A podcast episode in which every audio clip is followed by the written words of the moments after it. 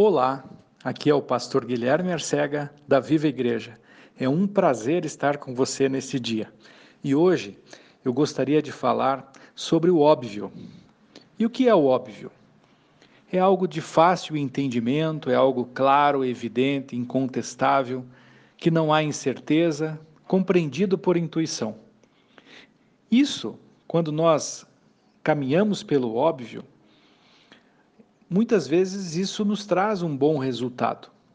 Porém, eu gostaria de te dar um alerta, porque as coisas sobrenaturais, as coisas de Deus, as coisas que são agidas pela fé, quando nós queremos nos superar, quando nós falamos em propósito de vida, nós devemos cuidar com o óbvio e não seguir apenas pelas coisas óbvias. Na palavra de Deus existem muitos exemplos disso. Quando nós lembramos lá do quando Davi foi enfrentar o, o gigante, era óbvio que ele não teria condições. Saul, quando o viu, disse: Você não tem condições de enfrentar esse gigante. Mas ele enfrentou, porque ele não foi pelo óbvio, mas ele foi pela palavra de Deus. E muitas vezes a palavra de Deus ela é diferente do óbvio. Eu gostaria de dar um exemplo que está no livro de Atos, no capítulo 5, no versículo 17, que diz assim: E levantando-se o sumo sacerdote e todos os que estavam com ele, e eram eles da seita dos saduceus, encheram-se de inveja e lançaram mão dos apóstolos e os puseram na prisão pública. Mas, de noite, um anjo do Senhor abriu as portas da prisão e, tirando-os para fora, disse: Ide e apresentai-vos no templo e dizei ao povo todas as palavras desta vida. E, ouvindo isto, eles entraram de manhã cedo no templo e ensinavam.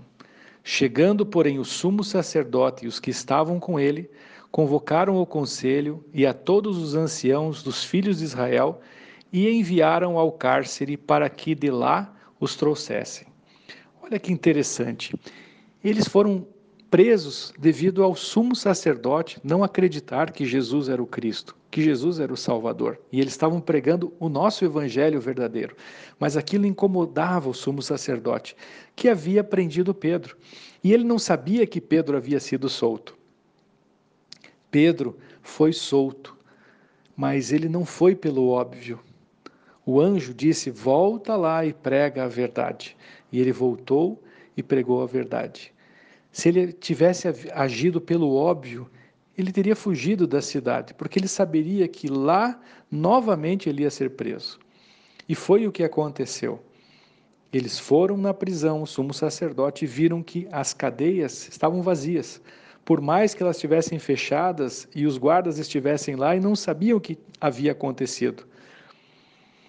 E eles mandaram os soldados e onde está Pedro? Está lá no templo novamente pregando e eles os chamaram, agora já de uma forma mais tranquila, porque eles sabiam que poderiam até ser apedrejados pelo povo se eles prendessem de novo a Pedro. E tudo isso porque Pedro havia obedecido a Deus. E o interessante é que Pedro vai com os guardas e ele é interrogado pelo sumo sacerdote. E no versículo 29 nós vemos algo lindo ali que Pedro fala para o sumo sacerdote. Porém, respondendo Pedro e os apóstolos disseram: Mais importa obedecer a Deus do que aos homens. E na continuidade diz assim: O Deus de nossos pais ressuscitou a Jesus, ao qual de vós matastes, suspendendo-o no madeiro. Deus, com a sua destra, o elevou a príncipe e salvador, para dar a Israel o arrependimento e a remissão dos pecados. E nós somos testemunhas acerca destas palavras. Nós e também o Espírito Santo, que Deus deu àqueles que lhe obedecem.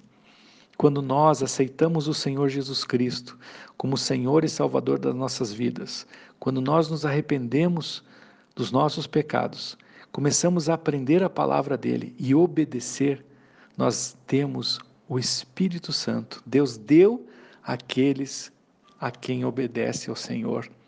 E esse Espírito Santo nos tira do óbvio. Ele tirou Pedro do óbvio. O Pedro poderia ter fugido ali daquela cidade, não se incomodado mais. Quantas vezes nós queremos fugir do nosso problema? Mas o Deus Todo-Poderoso, muitas vezes, vai fazer com que a gente enfrente o problema e vença. Enfrente com a verdade, enfrente com as coisas que são lá do alto. Então, se você quer cumprir o seu propósito de vida, se você quer ser o sal da terra, a luz do mundo, conforme a palavra diz, fazer a diferença aqui, você saia deste óbvio. Não faça somente o óbvio, mas tenha um tempo, pare, pense. Pense na, nas coisas do Senhor, medite na Sua palavra e peça que o Espírito Santo direcione o seu caminho para aquilo que você deve ser feito, para aquilo que você deve fazer. E saiba que a vontade do Senhor para as nossas vidas, ela é boa, perfeita e agradável. Eu oro nesse dia para que Deus te abençoe, para que você se arrependa, para que você coloque Jesus no seu coração, receba o Espírito Santo e possa cumprir o seu propósito nessa terra. Não o propósito que nós queremos, mas o propósito que Deus, Deus nos fez para fazer algo. Que você possa cumprir isso, em nome do Senhor Jesus Cristo.